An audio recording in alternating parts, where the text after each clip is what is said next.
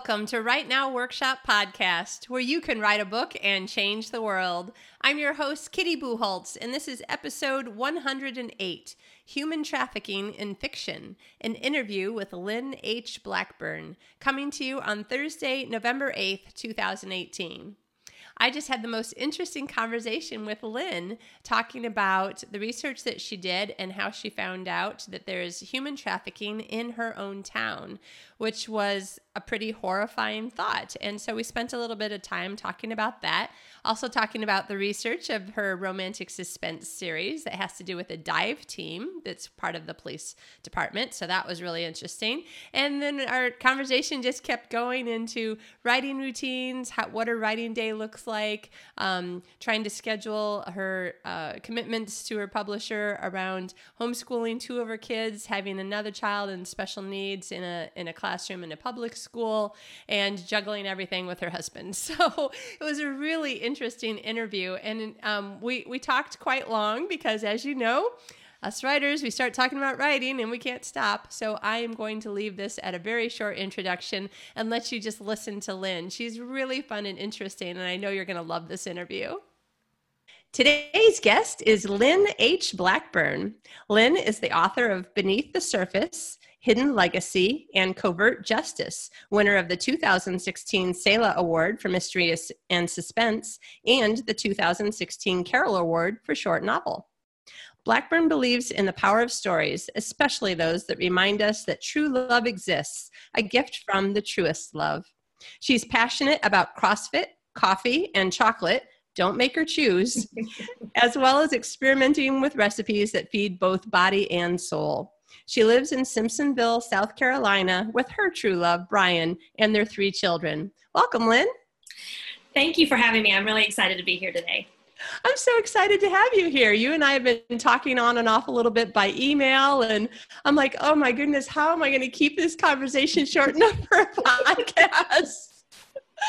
We'll have to try. We can do it. We can do it. We can do this. We can do it.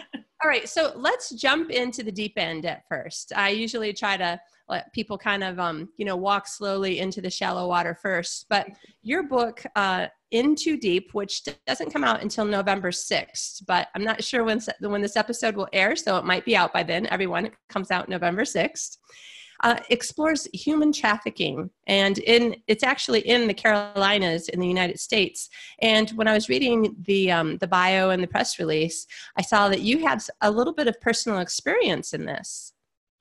Well, it was it was one of those times I was brainstorming the series idea, and I I thought this particular book would be a good fit to tackle human trafficking, but I knew uh, pretty much nothing about it beyond. I, I, tend to think of human trafficking specifically as sex trafficking, and not uh, didn't know any other manifestations of what human trafficking might look like. And I was not sure at all what that looked like in the Carolinas or anything like that. And it wasn't, it was maybe a week, two weeks, it was a very short time period later. Uh, I was sitting in church and one of our, we have a, a pastor and he's actually mentioned in the acknowledgments of this book because he was a huge help to me on getting my mind around this but he uh, we have a pastor of city involvement in our church and one of the things he does is liaison with our community and find ways for us to serve outside of the walls of our church. And he was talking about human trafficking specifically uh, labor trafficking and that was something that i just wasn't familiar with until that time. And he made the comment that this was happening in my town on a road that i'm on 99.9% of the days of my life uh, wow. that's uh, just a few miles from me and and his comment was if you've been up and down woodruff road this week you have been within yards of someone who is currently being trafficked oh. and i remember sitting there and just i have chills right now talking about it i had chills racing up and down my spine i was it was a hot summer day and i'm thinking that's what the book is going to be about. We're not it's not going to be sex trafficking, it's going to be labor trafficking and it's a god thing. There were there were already some aspects of the story that had already been just I don't I'm an organic writer. I don't have long detailed plots, but just a few little tidbits that went, "Oh, that will work really well for this story." Uh, and I'm in I'm just outside Greenville, South Carolina, which sits right on I-85, which runs between Charlotte and Atlanta. We're almost right in between the two. And we're a, a, a, growing, thriving, wonderful city, but we do have the misfortune of being on a path that makes it very convenient for traffickers to use our area uh, mm. as a way to move people back and forth we because we have this highway system and then in the city that the, the book is set in which is a fictional city in central north carolina uh, my parents actually lived in that area for quite a few years after i was an adult. I never lived in that area but i visited frequently. And uh, there is a known problem with human trafficking in the Carolinas, particularly with Hispanic populations, because people come in as immigrants and it's a known area for, uh, we have um, all kinds of things apple picking and tobacco fields and things where migrants will come in and work and there are places where they know that that it's it's a there are people they can easily get a hold of they can lure them to the area uh, with the promise of work and things like that. And then because of language issues and uh, sometimes just fear and coercion, always fear and coercion, uh, they have people trapped into situations where they're working truly ungodly hours and have no hope of getting free and no way of knowing that this is wrong and this is not what it's supposed to be. And one of the statistics that was really surprising to me was that this is this is not an illegal immigration issue. Uh, it it well it could be but the people coming in the vast majority of them truly believe they are entering the country legally they have been lied to they have been misled they don't think they're crossing a border illegally and coming in. And in some cases they actually do have legit visas and paperwork but then it's taken away from them and they don't speak english. They're afraid to go to the authorities. They think they'll be deported or whatever the case may be. It's it's truly horrific. And it's the kind of thing that doing the research gave me nightmares. Uh, there were times when i would finish talking. I actually had a meeting with our pastor um, of city involvement his name's jonathan parker he's phenomenal and i i got back in my car and i was planning to drive over to starbucks and type up all my notes and i just i, I just sat in my car and cried it, it was just the hopelessness of it and the um, oh, the evil, the evil yeah. of it just yeah. ripped me up. And uh, when I talked to him about it, and I said, you know, I'm, I'm really not into writing books. I, fiction, I read for escape. I read to enjoy. I I want clean reads. I want reads that are not going to drag me down um, most of the time. But I'm, mm-hmm. I'm also um, sometimes God puts these things in your path and you go, okay, I guess this is what I'm, this is the story I'm writing here. Yeah. But I told him, I said, yeah, I, I have, this is not going to be an expose on human trafficking. It's going to be the base of the suspense plot, but there's only so much detail I can get into in this story. And I said, so, and I don't want it to be preachy. That's never my goal. I, am never, yeah. never trying to, to make something that's heavily preachy and I said, if there was anything, what, what would you want to come out of it? And his comment really stopped me cold because he said, I would want people to actually believe it's really happening. In He's their town. Not, yeah, in their town, not in a uh-huh. big city, not somewhere far away, in their town on the streets that they are frequently on.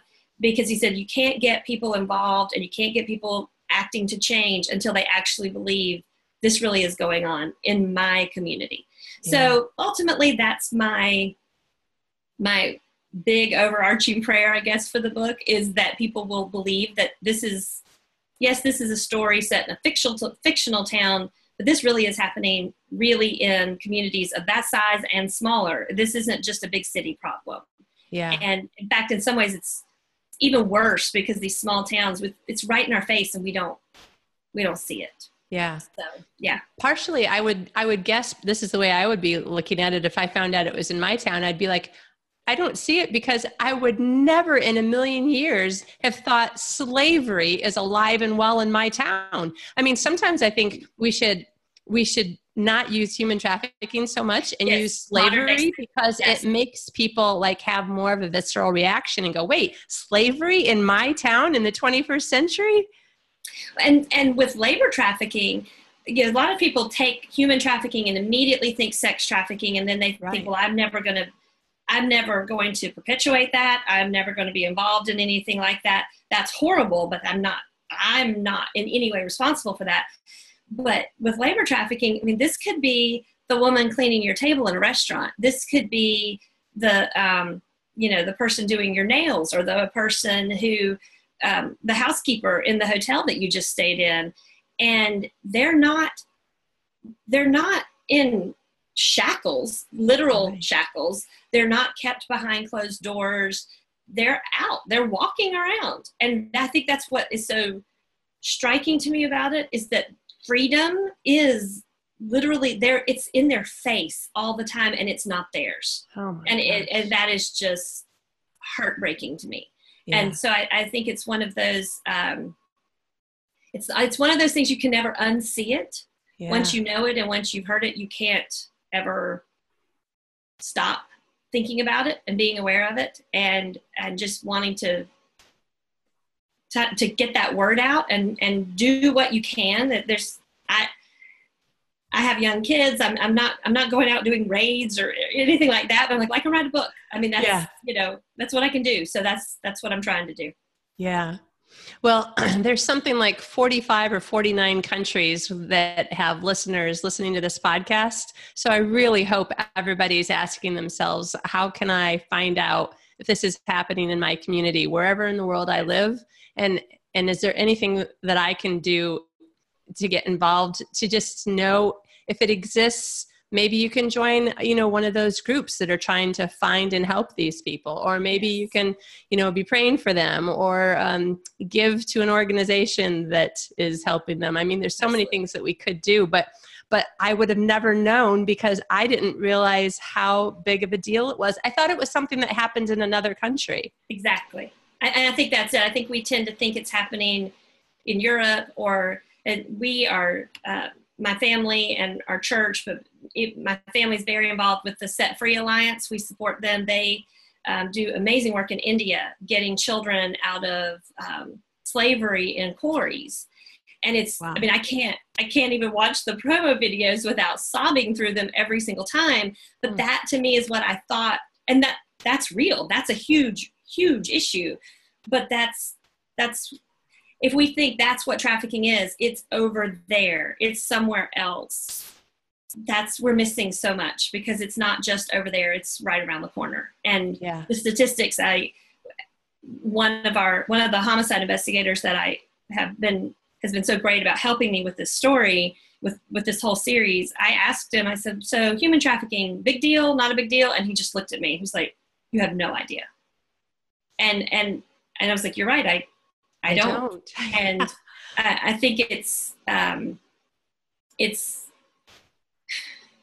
we're, we don't we don't get a pass on something like that. Slavery is. I, I homeschool my boys, and sometimes we talk about they they they struggle with that whole like how, slavery. I'm trying to explain to them what it was like and what the way the world was and you know pre-civil war and post-civil war and all of those kinds of things. And they look at me like i don't who would ever think that was okay? Yeah. And then we've had to have some conversations. With like but there are and then so they'll and they'll say well there's no slaves anymore. And i'll be like uh no there are yes there are lots of slaves. And then they'll say well but not here. And i'm like well actually yes here. It's not it's not condoned it's not legal but it is happening. And and so that's something that i uh, obviously i'm very passionate yeah. about just getting that word out and and and asking people to to think about about what they're seeing and to be aware of it. You never know who god might put in your path um, that you could be a blessing to or find out what's going on. I'm sure there are people in your community who are tackling this problem and wishing that people would come alongside them and acknowledge the, the issue and help them. And yeah. and it's, it's there in, in every community. And i it's heartbreaking. And i think that, that part of it is opening your eyes to what's going on and and then taking some action.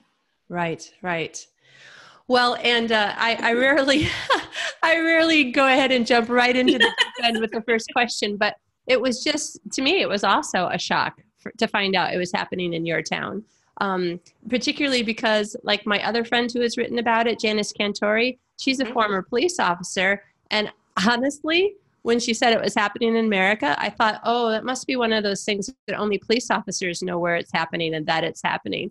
And it wasn't until, you know, reading your information that I was like, wait a minute. So if I was a writer doing research on a book, I might just discover what a horrifying fact that, you know, wow. So thank you for for talking about it. Well, I'm I'm I'm praying that God will just do I don't know what he's going to do. I, I, don't pretend to even know what he might do with it. Um, I know that the it was the hardest book I've ever written. There was wow. it was it was brutal, and I think when you read it, it's not like the book itself. I, the book itself is not gory or gruesome or no. or anything like that. I think it's just one of those. Uh, anytime I'm writing, the research that informs the story, there's always so much more information in my head than ever makes it to the page. And I think yeah. just the weight of that uh, really had a, a, big a big impact on the the writing of it. And um, it was it was a hard book to write. So um, I'm I'm excited for people to get it, and I'm excited yeah. to see what God's going to do with it. Because I finished writing it, I turned it in December 10th of last year. Oh wow! So, the, the publication process is long. So yeah. I I finished it and turned it in almost a year ago. And so I'm I'm really excited for it to get out and for people to to finally be able to read it and and talk yeah. about it from that perspective. Yeah. Well, and I have to say, one of the things that I really, really liked about it was that um, I didn't feel like I was being hit over the head with information, and you made me wonder about different characters in the book. Oh, I wonder what's going on. Oh, wait a minute. I wonder this. I wonder that.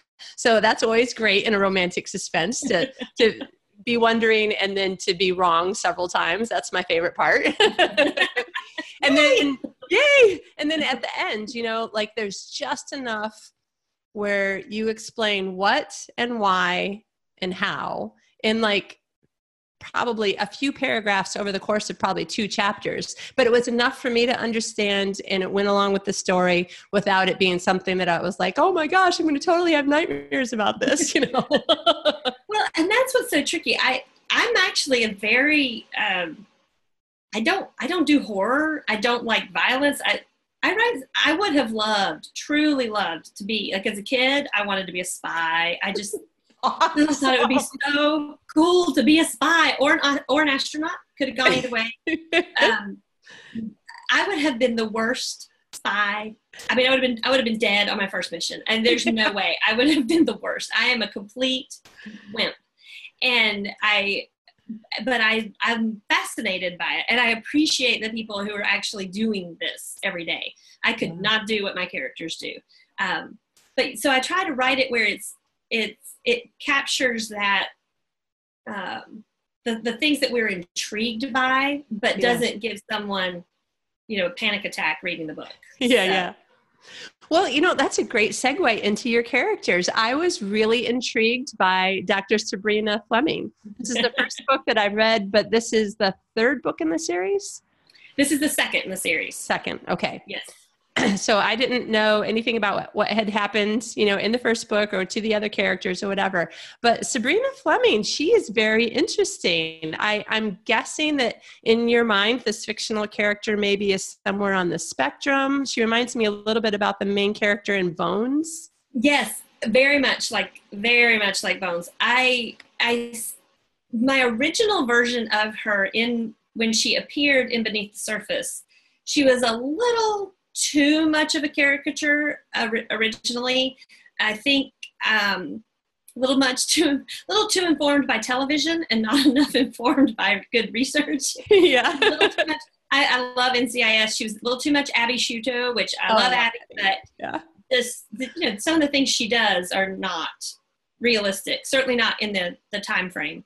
Um, and then also I had I haven't seen I only saw maybe the first season, but there was a show called Blindspot. I think it's still on. Um, that was an FBI team in New York, and they also had a forensic computer whiz. Uh, her name was Patterson, and I think it was kind of a combination of Abby and and Patterson who in my head. But then when I sat down, and it's it's the difference between a secondary character and the point of view character, the the heroine of the story I realized I did not know her well enough to write her, and I had to do a lot of digging. And Uh, there's a fantastic guy. His name's Josh. He is also in the acknowledgments of the book. He does this kind of work. He is a forensic, a computer forensic specialist. He does um, all kinds of cybersecurity work. He consults all over the country. And he was amazing about helping me bring her back to a little bit more of a, a little bit more realistic kind of character.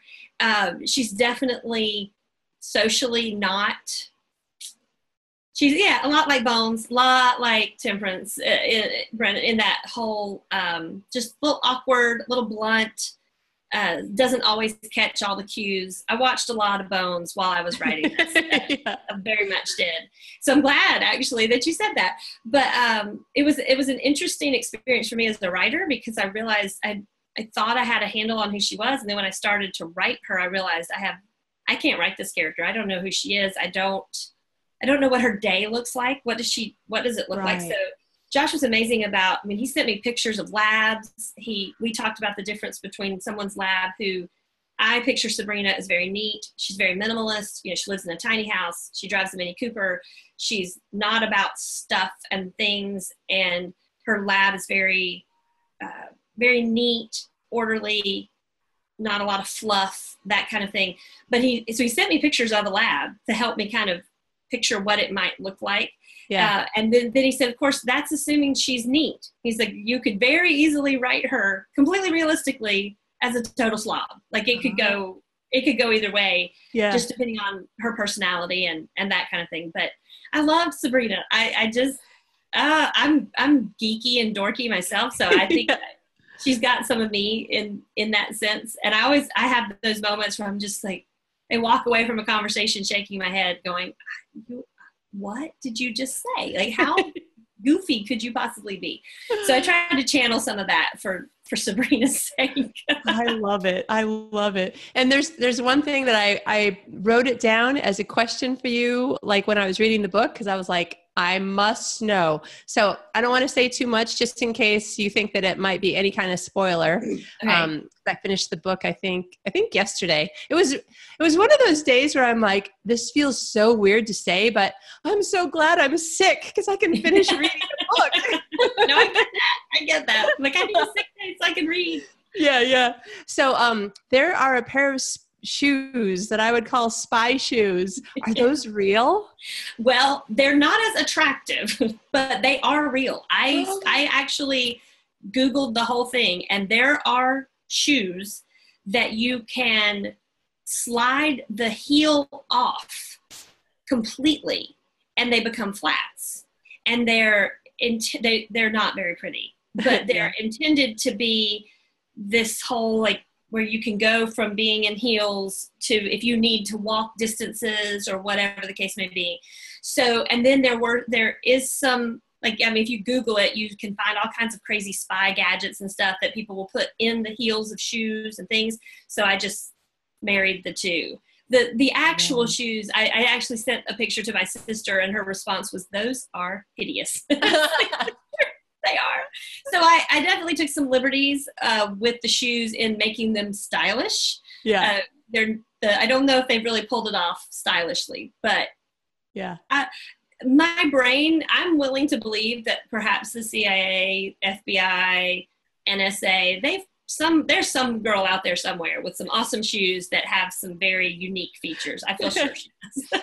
well, you know what? Let me just say, as one of your new readers, I really want you to use the shoes again. Only actually use some of the qualities. Again, I won't say, but some of the qualities that you had. I'm like, oh, maybe like she'll get kidnapped and she'll be able to use the shoe, and that's how. You know? huh, I'm gonna have to think about that. Hmm. think about that for sure. I'm sure people are going. All right, I got to check out this. Uh, the shoes. I don't know. What, yeah, it's a good teaser. That's the idea. there you go. All right. So tell us a little bit about like how did you ever come up with the idea of writing a series about a dive team? So, uh, right after I sold my first book, I had sold uh, Covert Justice to Love Inspired Suspense. And that summer, uh, there's a, a, place called the Writers Police Academy. I highly oh, recommend it. Right, yeah. writers. Um, at the time, it was in, uh, they were doing everything in the Greensboro, North Carolina area, which incidentally is within 45 minutes of my fictional town. But that's about a three hour drive for me. So it's very, it was very doable. And, um, but they fill up, they, at the time when they were in Greensboro, the facility, what the room they had limited how many people could come. And they really, um, it, would, it would sell out within a couple of days. And so the registration had been open way back in maybe February, and I had missed it. And I had told my husband, I was like, I, maybe I can go the next year. And it was just, I'm convinced it was a God thing. I was at my computer, and it popped up on Facebook. The Lee Lofland is the guy who runs it, and he, he said we've got seven openings where people have had to back out, and this was just a few weeks away and he said, um, you know, if you want to go, this is your chance. And I texted my husband and was like, look, it, what do you think? And he said, do it, just go. And oh, I was able to, to sign up and, and squeeze in there at the last minute. And while I was there, I was completely over. I mean, it was, it's such a cool concept. They have um, you can you can it's kind of a lottery based system. You sign up and hope for the best but i got to go on uh, a tour of the jail which was very very fun. Some people actually get to do ride-alongs. Sometimes they get to go to a shooting range. But the concept of the Writers Police Academy is that there are uh, SWAT, FBI, ATF, detectives, cops, everybody is there teaching writers how to write about law enforcement accurately and that's why it's called the Writers Police Academy. And yeah. so um, one of the classes was a demonstration by the local law enforcement dive team, and I thought, well, that seems interesting. And so I hopped in a. They took us over to the local Y, and we're sitting there. And I think it's I don't know what I don't remember what time of year it was. It was hot, and inside, you know, an inside indoor pool, the chlorine, it, you know, your your face is burning and your eyes are burning, and they were giving us a demonstration of how they would do a search pattern um, and they had a body bag and how they would bring up a body and, and they were talking about the water and how you have to there are specific uh, techniques for bringing up evidence out of water and things like that. And i sat there and thought this would make a great story and a great yeah. way to to jump off of this. And that was in 2014 Wow. So that idea marinated for a while until yeah. I uh, pitched the series and sold it to Revell, and um, I'm I'm super excited about it.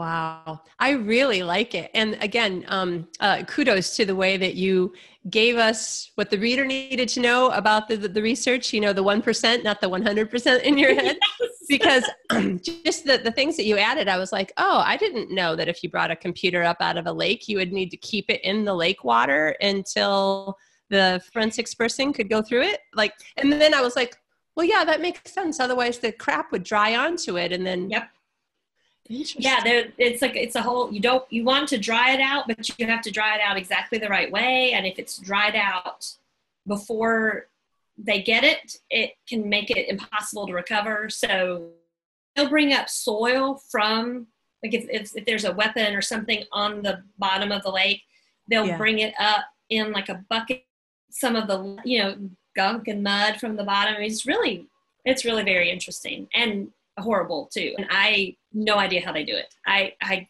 because mm, a lot of it is in in these books they're usually in the lake, but a lot of the reality for underwater criminal investigators is that they're not even looking they're feeling they there's no visibility and so they're in water and they are literally feeling their way and and using their hands and I think I would be extremely claustrophobic in that kind of situation. But it's um, it's it's a really fascinating thing. And there's a, a great guy. His name's Mike Berry. He teaches a lot of underwater criminal investigators, and he was amazingly helpful with um, helping me get the diving scenes right as far as uh, what they would do and what kind of search pattern they would do and what would they realistically do here. I some of it I had to I had to try to I, I always struggle. You want readers to know you really did your research and this is legit, but you also yeah. don't want it to. I don't need to know how to fly an airplane, you know. So if,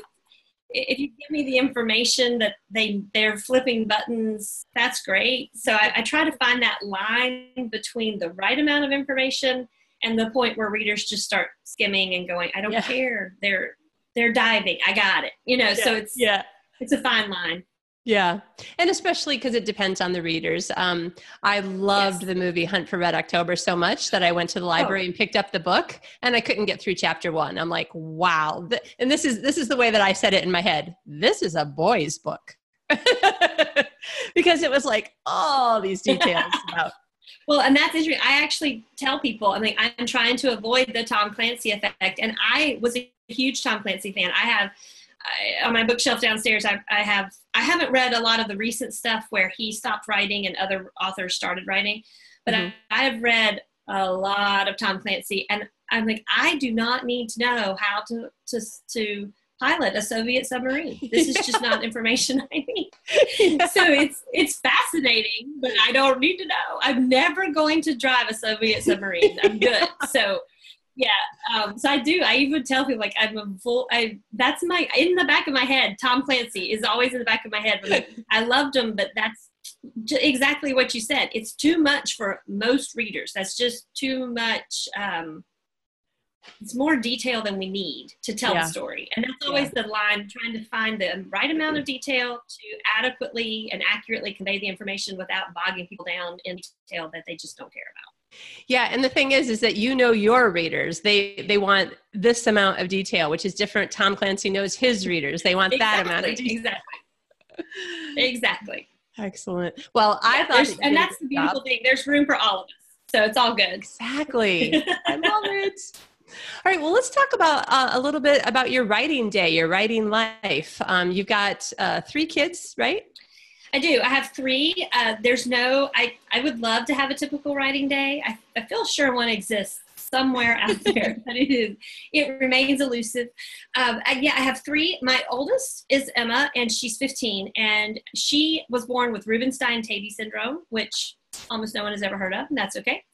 Uh, so she is very happy in a self-contained special ed classroom at our local middle school she we have been be abundantly blessed. Our we have a we have a great public school system here and uh, she's done wonderfully. She loves school and it, it's a it's a good fit for all of us. And she likes kind of having her own thing. Uh, she doesn't even like it if i try to come and check on her or she's like why? No it's like mom this is this is mine. You go do you you go do your thing.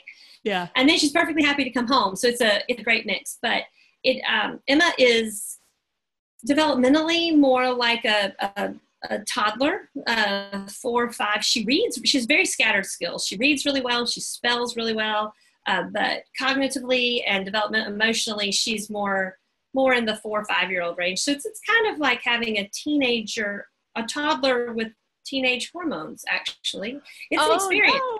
Yeah. So yeah, so uh, it's always fun, uh, but it definitely you know we have our our home is kind of a unique place. Um, we have a lot of locked doors in our house. There are spaces that are Emma safe, and then there are spaces that are not Emma safe. You know, we have to to keep her.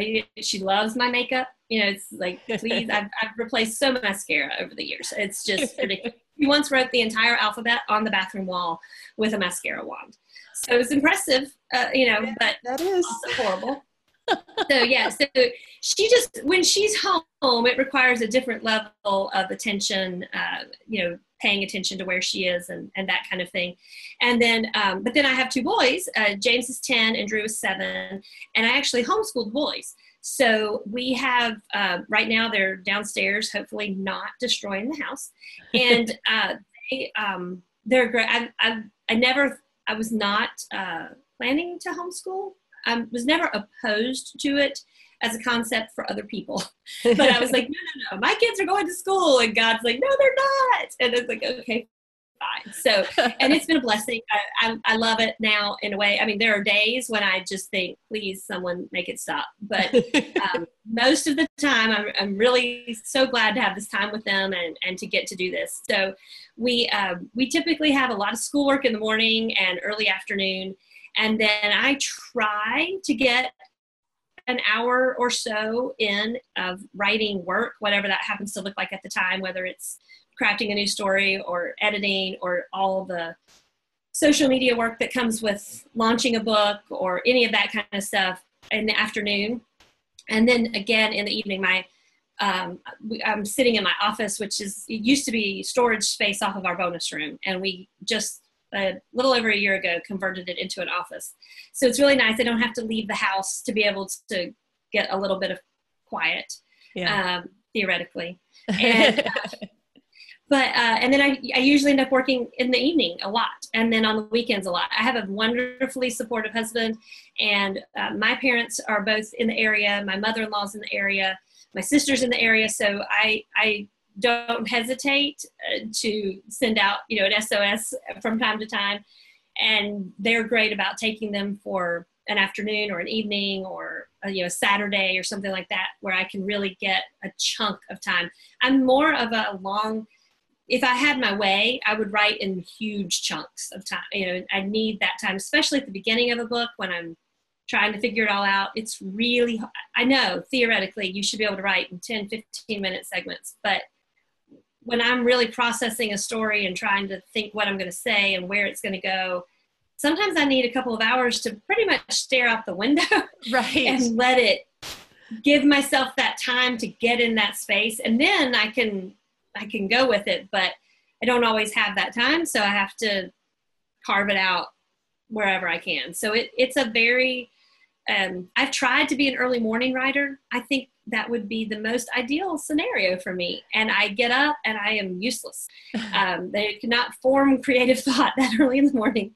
So yeah. I, I try to get up and go to the gym early in the morning. That actually works better for me uh, because there's I'm not trying to think. I'm just moving and doing what I'm told. And then I'm really awake. I can go from there. So I'm more of an afternoon, evening. I try not to be, but more often than I would like, very late evening, you know, 11, 12, 1 kind of writer. Yeah. And, and ultimately it lands on just getting it done, whatever, wherever I am. It, it you know, I'm, I'm like a lot of writers, I'm very deadline um, oriented. That's the word I want. Motivated. There's yeah. nothing quite like a deadline to give me all the motivation I need to get something done. So um, there's a lot of, uh, and it, it really is not, um, writing is very sanctifying for me. I would prefer a schedule that's nice and neat and that I can say I do this and I do this and I do this. reality is I have to take every day as it comes and whatever doctor's appointments happen to come, um, Emma sees a lot of different specialists, so there there are times when no matter what you think the plan's going to be, there's a lot of other, and yeah. just having to to really say, okay, Lord, what what's today going to look like? And then a lot of trust that it will all get done when it needs to get done. And I think it's a combination of knowing when to, um, and I don't know, I'm always learning, but it's a combination of of trust and hustle. You know, you have to have to at some point you have to just trust that there will be enough time to get it all done if this is something god wants you to do uh, but um but but that does not that's not going to work if you're spending all evening watching netflix on a regular basis right. Uh, occasional netflix i'm not anti netflix but i don't i haven't watched um, i used to watch all the ncis's and i had a handful of shows that i really watched consistently and last year while I was writing In Too Deep and then writing the third book, I, I haven't, I'm a very sporadic television watcher at this point. I just, I just don't have time. And yeah. that's something I can give up. I, it, I don't want to take time away from my family. Um, so I'm, I'm always trying to find time that would otherwise be downtime that I can use to, to get the writing done. Yeah. Now, when we were talking, you were saying that, um, you're happy to uh, give a description of your day, but you didn't want it to be a prescription for other people because everybody's yes. got a different life.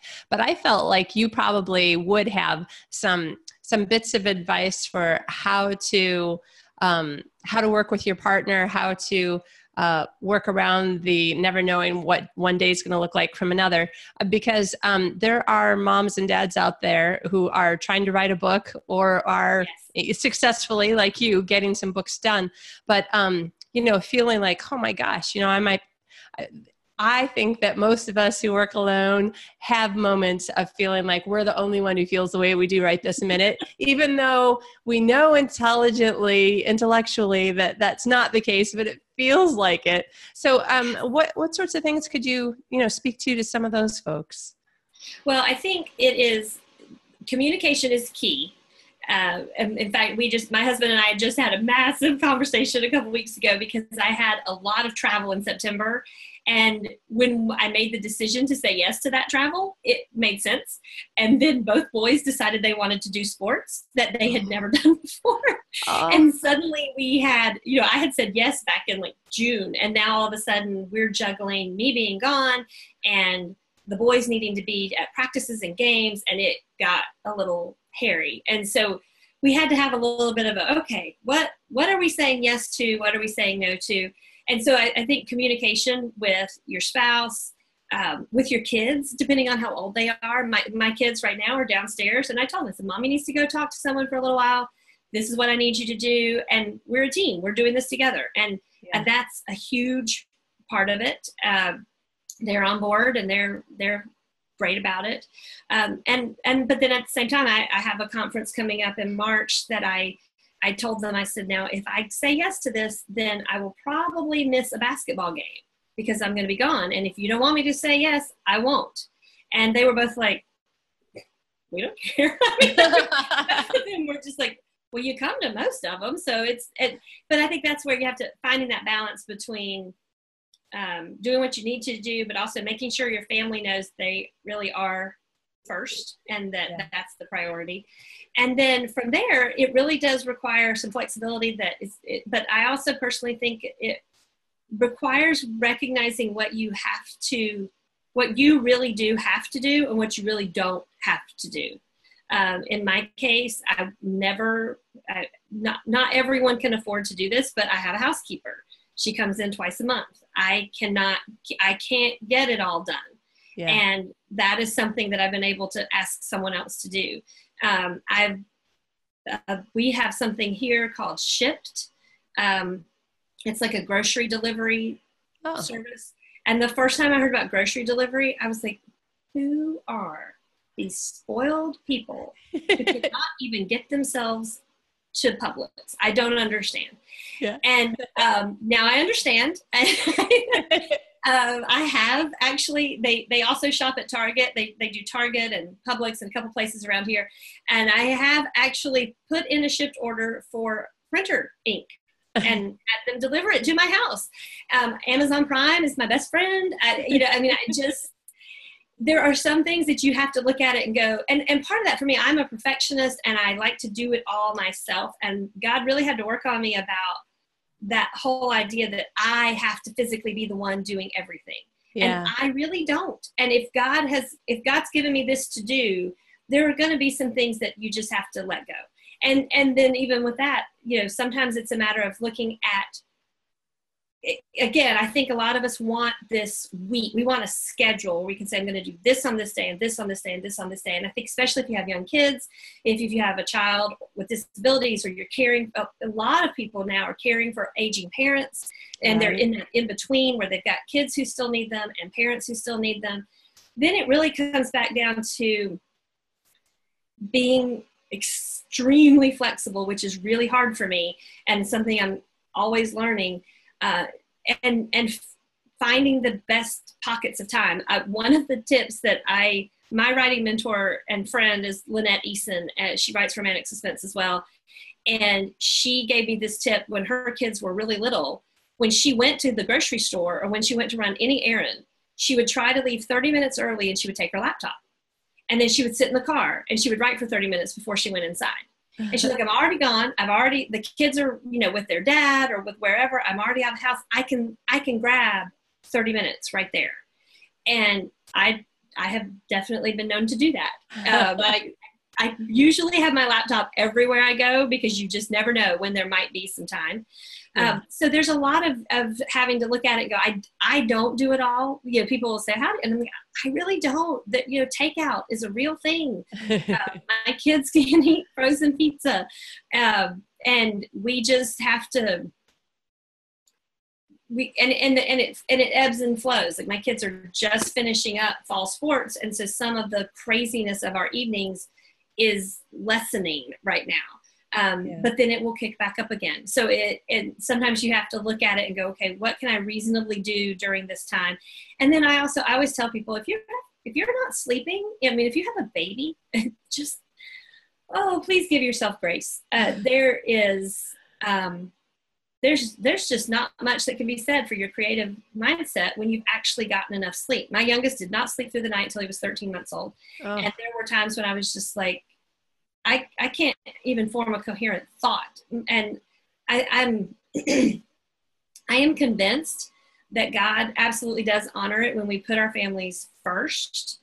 And then when we're willing to give up some things. I I was at ACFW, it's the American Christian Fiction Writers Conference a few weeks ago, and um, I slid into a class by uh, Tamera Alexander, and she made this comment, and it has just struck me so much that uh, there's a scene where uh, David, I think it's David, is going to he needs to make a sacrifice and the people are willing to give him the land and he's like no i will not make a sacrifice that didn't cost me anything. Yeah i love and that I, part. I think about i just can't get that out of my head that i think it's unrealistic completely unrealistic to think that you're going to be able to work your writing life into your life and it's not going to cost you something.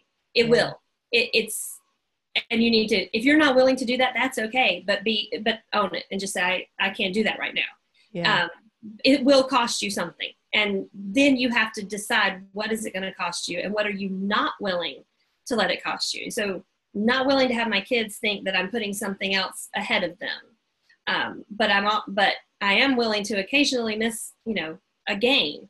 There, yeah. there's a and and that's going to be different for everyone's family. And that's why i'm like you you have to take it as um, it's not no one no one's life is going to completely match yours I, i'm very blessed that i have family that lives nearby that are very willing and able to take my kids for stretches of time so that I can get other things done. Not everyone has that. Yeah. Um, and so I, I, really do think it's it's a lot of being open to suggestions, open to those 10 minute pockets of time, even though that's not ideal, but make it work when you can. And then recognize you you I you know I, I will be the first to admit it. I, I like convenience. I do. I, I wish it was always easy. And yet yeah. there's there's just nothing easy about it. And it will be hard. And it is work. And i, I used to think I, have heard people say if you know someone who wants to be a writer and if, if you can talk them out of it then you should. And because it and i thought well that's a bit harsh. Uh, but i get it now because it is it's work. It requires sacrifice. It requires a lot of effort it can be exhausting to sit in a chair for hours i mean you're not yeah. physically moving but it's exhausting so you really have to think through um, whether or not the cost is something you're willing to to pay. Hey, and yeah. and I think sometimes we just kind of charge into things without thinking about that, and it's yeah. It's just not realistic to think that there's an easy magic bullet that's going to fix all of it and make it super easy for any of us because it's just not true. Yeah. But I do think being willing to acknowledge that you don't have to do everything, you don't have to do everything every day. It's okay to let the laundry pile up. You know, it, you know, it really is. And I, I do. I mean, there are times when we're all, my husband's like, do we, my husband will actually say, uh, is there maybe any laundry in a basket somewhere that I'm missing? and usually I'm like, um, it might be in the dryer, you know, I don't know. so, um, but yeah, so it's, it's, um, I don't know that that's really helpful at all, but I, I, I do think it's, it's just a, I've, I've had to learn that I, I cannot do it all. And there are just going to be some things that just don't get done. And then with it from a writing perspective, even it's easy to feel left out when you see people heading to conferences or going on writing retreats and all of these things. And you're like, oh, I want to do that. And I, yeah. I have to limit that. I get I go to a few, but I can't do all. I mean, I could be traveling every month, and I that's just not it's not realistic for me. Yeah. Uh, and so there is a lot of, of kind of that, that fear of missing out. Um, and it's real. It, it, it, it is real, but I, um, God's timing is perfect and his, his path and his plan is perfect, even though we don't usually see it until we're way down it and look back. Yeah. And, um, so I'm, I'm always, I, I, there's not, I don't, if you if you if you believe in prayer and i do I, I, don't think there's anything you can do more important for your career than to pray about it and to ask god to open the doors he wants to have opened i have i have missed out on things i have a couple of very specific things in my career where I had to say no due to some family obligations, and I was really upset. I mean, I I knew I was making the right choice, but I felt so left out, and I felt like I'm this is never going to work out, and I'm not getting to do this. And within a few months, God gave me an opportunity that was even better and was a good fit, and where I can look at it and see, yeah, that that thing over there that was disappointing, but this actually wound up being the very best option. And God knew that. I didn't know it, but He did. And so I, I just don't think there's any there's no way to minimize the importance of holding it all in an open hand and and asking God to show you what he wants you to do. And he thankfully is uh, in charge of time. And so uh, there is there really is time for things he has asked you to do, but you have to yeah. be really sensitive to what he's going to show you about what to say yes to, what to say no to, and what to give up, because he is right. going to ask you to give some things up. There's yeah, no, yeah. yeah. That's brilliant. That's brilliant advice. I'm sure that people will be able to like thumb through it and kind of figure out, you know, what works for each person, what's uh, what's something they haven't been thinking about or haven't been thinking about for a little while. I know that um, just reminding yourself that you can't do everything, that you're going to have to either give some things up or not do things that you like to do. Like um, I, I do tend to really like to volunteer, but there's a limit to how much volunteering you're going to do unless you're like, okay, well, if I volunteer for an extra four hours a week, that's four hours I'm not writing or whatever else. So, yes, exactly. Exactly. Great. Wow. Okay. You know what? I could totally talk to you for so long, but there's probably some people who are on a treadmill going, please stop talking. I'm tired. oh, I love it. That's true. Very true. I have to say, I use um, I use my podcast, um, my own, and listening to other people's as a way to be like, okay, uh, I will I will allow myself the luxury of listening to this podcast so long as my body is moving at the same time. And yes. once or twice I've been like, I'm tired, be quiet now. I do that with laundry. I'm like, okay, I can listen to this while I'm doing the laundry. Yeah, yeah. So it's like it makes it a little bit easier to take. So yeah, yeah, yeah. get that. Well, listen, Lynn, where can people find you and your books and anything else about, you know, following you and yeah, well, so In Too Deep is the one we've been talking about. It's the second book in the Dive Team Investigation series, and it releases November 6th. Uh, the first book in the series is Beneath the Surface, and it's out. You can find it wherever books are sold. Um, and then the third book uh, will be coming out sometime next year. I don't have an actual date. And then um, my website is just my name, Lynn H. Blackburn. Don't forget the H. Uh, so lynnhblackburn.com.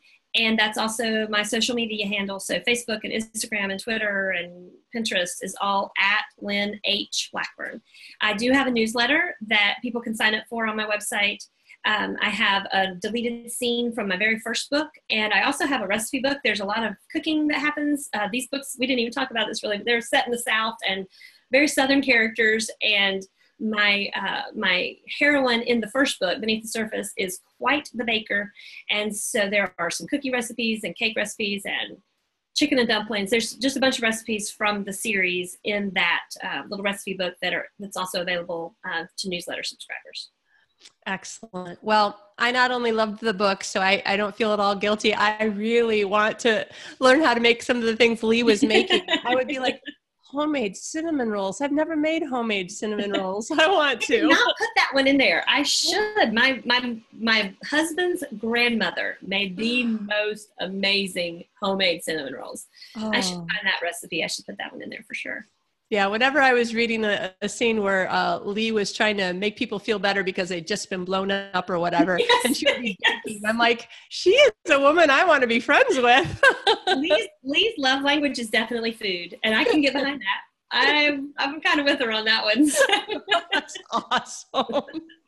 Well, listen, thank you so much for sharing about your book about this this terrible thing that we all need to be a little bit more uh, aware of, which is good, and also about you know some of the fun uh, things that have to do with well food and uh, writing tips. I mean, we we've really covered all of our bases today. Yeah, we did good. We only went 15 minutes over. yeah, yeah, that's okay because we all needed the extra time on the treadmill, right? I like it because of the cinnamon rolls. that's right. That's right. I'm going to have to go buy some cinnamon rolls tomorrow after I get off the treadmill. I don't I think it works it. that way, does it? Sadly, no. Oh, thank you so much. Really appreciate your time. Thank you for having me, Kitty. It's been great. I've really enjoyed it.